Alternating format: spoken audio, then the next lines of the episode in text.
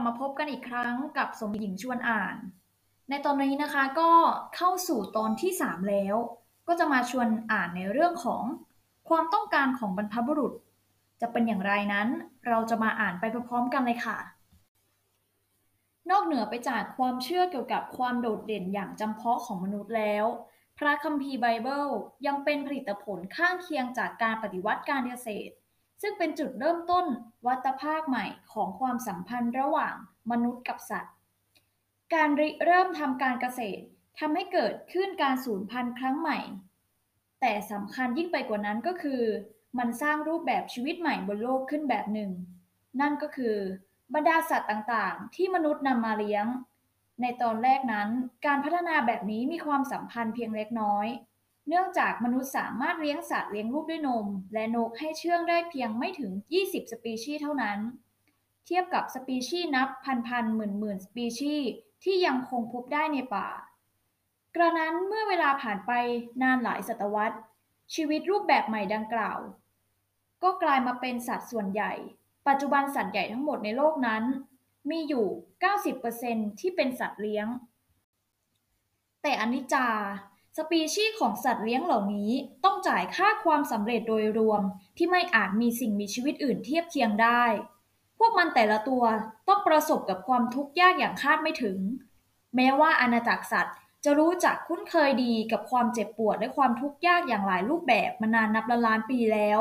แต่การปฏิวัติการเกษตรสร้างความทุกข์ยากแบบใหม่เอี่ยมที่ต่างออกไปอย่างสิ้นเชิงซึ่งนับวันก็มีแต่จะเลวร้ายลงทุกทีสำหรับนักสังเกตการณ์ที่พิจารณาอย่างผิวเผินแล้วพวกสัตว์เลี้ยงอาจดูเหมือนมีความเป็นอยู่ดีกว่าญาติหรือบรรพบุรุษของพวกมันที่อยู่ในป่าหมูป่าที่ต้องใช้เวลาไปกับการหาอาหารน้ำและที่พักพิงต้องผจญภัยการคุกคามจากสิงโตปรสิตและน้ำท่วมอยู่เสมอในทางตรงกันข้ามหมูเลี้ยงสุขสันต์กับอาหารน้ำและที่พักพิงที่มนุษย์จัดหาให้นอกจากนี้มนุษย์ยังคอยรักษาโลกและปกป้องพวกมันจากสัตว์ผู้ล่าและภัยธรรมชาติอื่นๆจริงอยู่ที่ว่าหมูส่วนใหญ่จะช้าหรือเร็วก็จะพบว่าตัวเองต้องไปที่โรงฆ่าสัตว์กระนั้นก็ตามมีสิ่งใดหรือที่จะทำให้ชะตากรรมของพวกมันย่ำแย่กว่าหมูป่าการถูกสิงโตขม่ำจะดีไปจะดีไปกว่าการถูกเชือดโดยมนุษย์จริงหรือฟันของจระเข้น่ากลัวน้อยกว่าคมมีดโลหะนะหรือสิ่งที่ทำให้สัตว์เลี้ยงในฟาร์มน่าอนาจใจมากเป็นพิเศษไม่ใช่วิธีการที่ทำให้พวกมันตายแต่เหนืออื่นใดกลับเป็นวิธีการที่มันใช้ชีวิตขณะยังไม่ตายต่างหากมีปัจจัยอยู่สองแบบที่แข่งกันกำหนดรูปแบบการใช้ชีวิตของสัตว์ในฟาร์มจากยุคโบราณจนถึงทุกวันนี้นั่นก็คือความต้องการของมนุษย์และความต้องการของสัตว์ด้วยเหตุนี้เองการที่มนุษย์เลี้ยงหมูเพราะต้องการเนื้อพวกเขาจึงต้องการเนื้อหมูอยู่สม่ำเสมอซึ่งก็ทำให้พวกเขาต้องหาวิธีเลี้ยงหมูให้อยู่รอดและผสมพันธุ์ต่อไปได้เรื่อยๆในระยะยาวในทางทฤษฎีแล้วการจะทำเช่นนี้ได้ก็ต้องคอยปกป้องพวกสัตว์เหล่านี้ไม่ให้เจอกับความทุกข์ยากแสนสาหัสใดๆทั้งสิ้นหากเกษตรกรเลี้ยงหมูของตนไม่ดีพอพวกมันก็จะตายก่อนที่จะออกลูกออกหลานซึ่งก็จะทำให้เกษตรกรเนี่ยอดอยากแต่น่าเสียดายว่ามนุษย์ทำให้เกิดความทุกข์ยากมหาศาลกับสัตว์เลี้ยงในฟาร์มอย่างหลากหลายรูปแบบแม้ว่าจะทำให้มันอยู่รอดและผสมพันธุ์ต่อไปได้ก็ตามรากของปัญหาดังกล่าวก็คือสัตว์เลี้ยงเหล่านี้ได้รับถ่ายทอดลักษณะความต้องการทางกายภาพทางอารมณ์และทางสังคมจำนวนมากมาจากบรรพบุรุษของพวกมันที่อยู่ในป่าซึ่งเกินกว่าจะหาได้ในฟาร์มของมนุษย์เกษตรกรมักจะละเลยความต้องการเหล่านี้อยู่ทุกเมื่อโดยไม่เคยต้องจ่ายค่าปรับทางเศรษฐศาสตร์ใดๆเลยพวกเขาขังสัตว์อยู่ในคอกเล็กๆจิ๋วตัดเขาหรือหางแยกตัวแม่ออกจากลูกๆและคัดเลือกการผสมพันธุ์พวกมันอย่างโหดร้ายสัตว์พวกนี้ต้องทนทุกข์หนักหนาสาหัสกระนั้นพวกมันก็ยังมีชีวิตและเพิ่มจำนวนอยู่ได้เรื่องนี้ขัดกับหลักฐานพื้นฐานที่สุดของการคัดสรรธรรมชาติหรือไม่ทฤษฎีวิวัฒนาการยืนยันว่าสัญชาตญาณแรงขับและอารมณ์ทุกรูปแบบ วิวัฒน์ขึ้นก็เพื่อประโยชน์ในการอยู่รอดหรือสืบพันธุ์เท่านั้นหากเป็นเช่นนั้นจริงการผสมพันธุ์อย่างต่อเนื่องของสัตว์ในฟาร์มก็เป็นข้อพิสูจน์ได้ว่าพวกมันบรรลุสิ่งที่ต้องการจริงๆไปแล้วไม่ใช่หรือหมูจะไปมีความต้องการในสิ่งที่ไม่จำเป็นจริงๆในเรื่องการอยู่รอดและการสืบพันธุ์ของมันได้อย่างไรถือเป็นเรื่องจริงแท้แน่นอนว่าสัญชาตญาณแรงขับและอารมณ์ทุกรูปแบบวิวัฒน์ขึ้นเพื่อใช้รับมือความกดดันด้านวิวัฒนาการเพื่อความอยู่รอดหรือสืบพันธุ์อย่างไรก็ตามหากเมื่อใดก็ตามที่ความกดดันเกิดหายไปในทันทีทันใดสัญชาตญาณแรงขับและอารมณ์เหล่านี้ก็จะยังคงเป็นตัวก่อรูปก่อร่างประสบการณ์จำเพาะตัวของสัตว์แต่ละตัวอยู่ดีไม่ว่าจะสัตว์หรือคนการเกษตรเปลี่ยนความกดดันที่ใช้คัดสรรในแทบจะแบบข้ามคืนแต่กลับไม่สามารถเปลี่ยนแปลงแรงขับทางกายภาพอารมณ์ความรู้สึกและทางสังคมได้แน่นอนว่าวิวัฒนาการไม่เคยอยู่กับที่และมันก็ยังคงปรับเปลี่ยนมนุษย์และสัตว์ต่างๆในช่วง หนึ่งหมื่นสองพัน ปีนับจากการเริ่มทำเกษตรกรรมยกตัวอย่างมนุษย์ในยุโรปและเอเชียตะวันตกวิวัฒน์ไปจนมีความสามารถจะย่อยนมวัวได้ขณะที่วัวเองก็สูญเสียความเป็นมนุษย์ไปและทุกวันนี้พวกมันก็ผลิตนมให้มากกว่าบรรพบุรุษของพวกมันที่เคยอยู่ในป่ากระนั้นการเปลี่ยนแปลงเช่นนี้ก็จัดได้ว่าเป็นเรื่องผิวเผินโครงสร้างการรับรู้ความรู้สึกและอารมณ์แบบต่างๆของวัวหมูและคนที่ลึกลงไปกว่านั้นต่างก็ยังไม่ได้เปลี่ยนแปลงไปจากที่เคยเป็นในยุคหินเหมือนๆกัน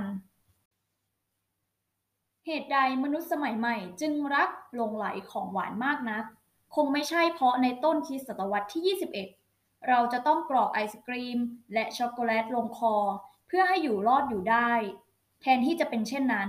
กลับเป็นเพราะเมื่อใดก็ตามที่บรรพบุรุษในยุคหินของเราบังเอิญเจอผลไม้หวานๆหรือน้ำผึ้งเมื่อใดก็ถือเป็นเรื่องสมเหตุสมผลที่สุดที่จะกินพวกมันให้มากที่สุดอย่างรวดเร็วทำไมพวกวัยรุ่นถึงชอบขับรถประมาทชอบเข้าไปยุ่งเกี่ยวกับการโต้เถียงที่นำไปสู่ความรุนแรงและชอบแฮกเว็บไซต์ลับบนอินเทอร์เน็ตก็เพราะเขาทำตามคำบัญชาทางพันธุกรรมที่อาจจะไร้ประโยชน์หรือแม้แต่สร้างความเสียหายได้ในทุกวันนี้แต่ล้วนเป็นสิ่งที่สมเหตุสมผลทางวิวัฒนาการเมื่อ เจ็ดหมื่น ปีก่อนพรานหนุ่มที่ยอมเสี่ยงชีวิตไล่ล่าแมมมอธ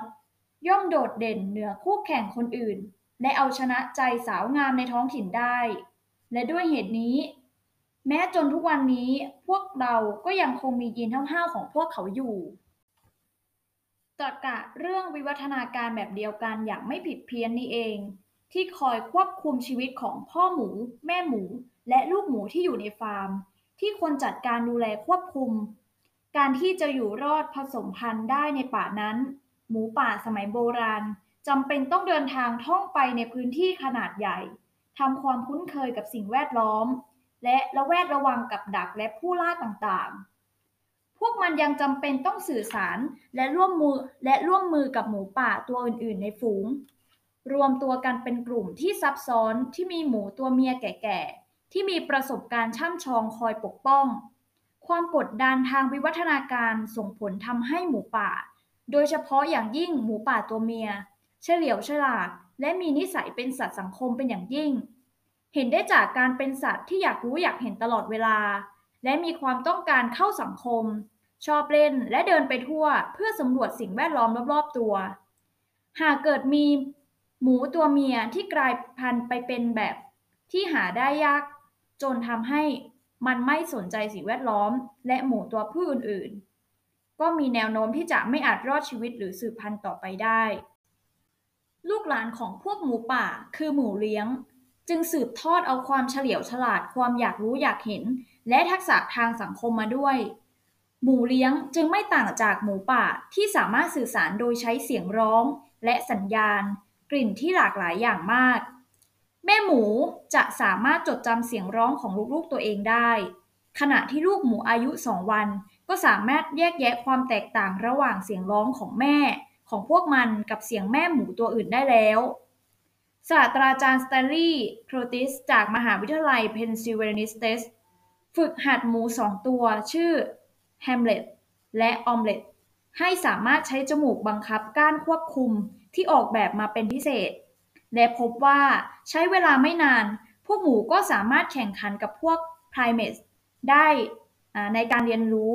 และเล่นเกมคอมพิวเตอร์แบบง่ายๆบางเกมปัจจุบันนี้แม่หมูส่วนใหญ่ในฟาร์มระบบอุตสาหกรรมไม่ได้เล่นเกมคอมพิวเตอร์พวกมันถูกขังโดยเจ้าของพวกมันให้อยู่ในคอกเล็กๆซึ่งมักจะมีขนาดวัดได้เพียงแค่สองเมตรคูณหกสิบเซนติเมตรคอกปูพื้นด้วยคอนกรีตและมีลูกกรงโลหะและแม่หมูที่ตั้งท้องก็แทบจะหมุนตัวไปรอบๆหรือนอนตะแคงไม่ได้เลยไม่ต้องไปพูดถึงเรื่องการเดินหลังจากผ่านไปสามเดือนครึ่งภายใต้สภาพดังกล่าวก็จะมีการย้ายแม่หมูไปที่คอกกว้างขึ้นอีกเล็กน้อยเพื่อให้มันออกลูกและเลี้ยงลูกหมูได้ขณะที่ปล่อยให้ลูกหมูดูดนมไปตามธรรมชาตินาน สิบถึงยี่สิบ สัปดาห์ฟาร์มระบบอุตสาหกรรมก็จะบังคับให้ลูกหมูหย่านมภายใน สองถึงสี่ สัปดาห์หลังจากนั้น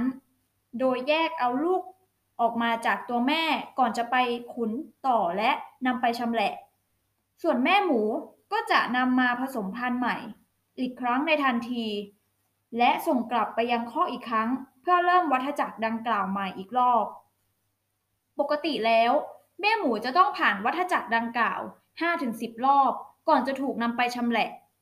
ในช่วงไม่กี่ปีมานี้สหภาพยุโรปและบางรัฐของสหรัฐอเมริกาห้ามไม่ให้ใช้คอกลักษณะนี้แต่ก็ยังคงใช้กันเป็นเรื่องปกติในประเทศอื่นๆอีกจำนวนมากและมีแม่หมูหลายสิบล้านตัวที่ยังคงต้องอยู่ในกรงแบบนี้ตลอดชั่วชีวิตของพวกมันเกษตรกรเป็นผู้คอยดูแลทุกสิ่งทุกอย่างที่แม่หมูต้องการเพื่อให้รอดชีวิตและสืบพันธุ์ต่อไปได้แม่หมูจะได้อาหารอย่างพอเพียงได้รับวัคซีนป้องกันโรคมีสิ่งแวดล้อมที่ได้รับการปกป้องอย่างดีและได้รับการผสมเทียมหากมองแบบวัตถุวิสัยแล้วแม่หมูก็ไม่มีความจำเป็นใดๆที่จะต้องไปสำรวจสิ่งแวดล้อมเข้ากับสังคมหมูตัวอื่นสร้างพันธะความสัมพันธ์กับลูกหมูหรือแม้กระทั่งเดินอีกต่อไปแต่หากมองแบบจิตวิสัยแม่หมูยังคงมีความต้องการอย่างแรงกล้าที่จะทำสิ่งต่างๆเหล่านั้นและหากแรงกระตุ้นไม่ได้รับการตอบสนองพวกมันก็จะต้องรู้สึกเป็นทุกข์อย่างยิ่งโดยทั่วไปแล้วแม่หมูในคอกเลี้ยงแสดงความสับสนสลับไปกับความสิ้นหวังอย่างหนักเรื่องนี้เป็นบทเรียนพื้นฐานในทางจิตวิทยาวิวัฒนาการกล่าวคือความจำเป็นที่บังคับควบคุมสิ่งมีชีวิตนานนับพันๆชั่วรุ่นมาแล้วก็ยังคงรับรู้ได้แบบจิตวิสัย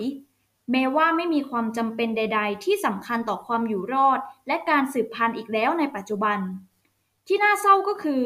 การปฏิวัติการเกษตรทำให้มนุษย์ได้ใช้อำนาจที่ควบคุมการอยู่รอดและการสืบพันธุ์ของบรรดาสัตว์เลี้ยงขณะที่กลับละเลยความต้องการเชิงจิตวิสัยของพวกมันไปจนหมดสิ้นก็จบลงไปแล้วนะคะสำหรับเรื่องของความต้องการของบรรพบุรุษในตอนต่อไปเราจะพาไปอ่านเรื่องอะไรนะคะก็อย่าลืมกลับมาติดตามกันด้วยนะคะสำหรับวันนี้เนี่ยสมหญิงชวนอ่านก็ขอตัวลาไปก่อนสวัสดีค่ะ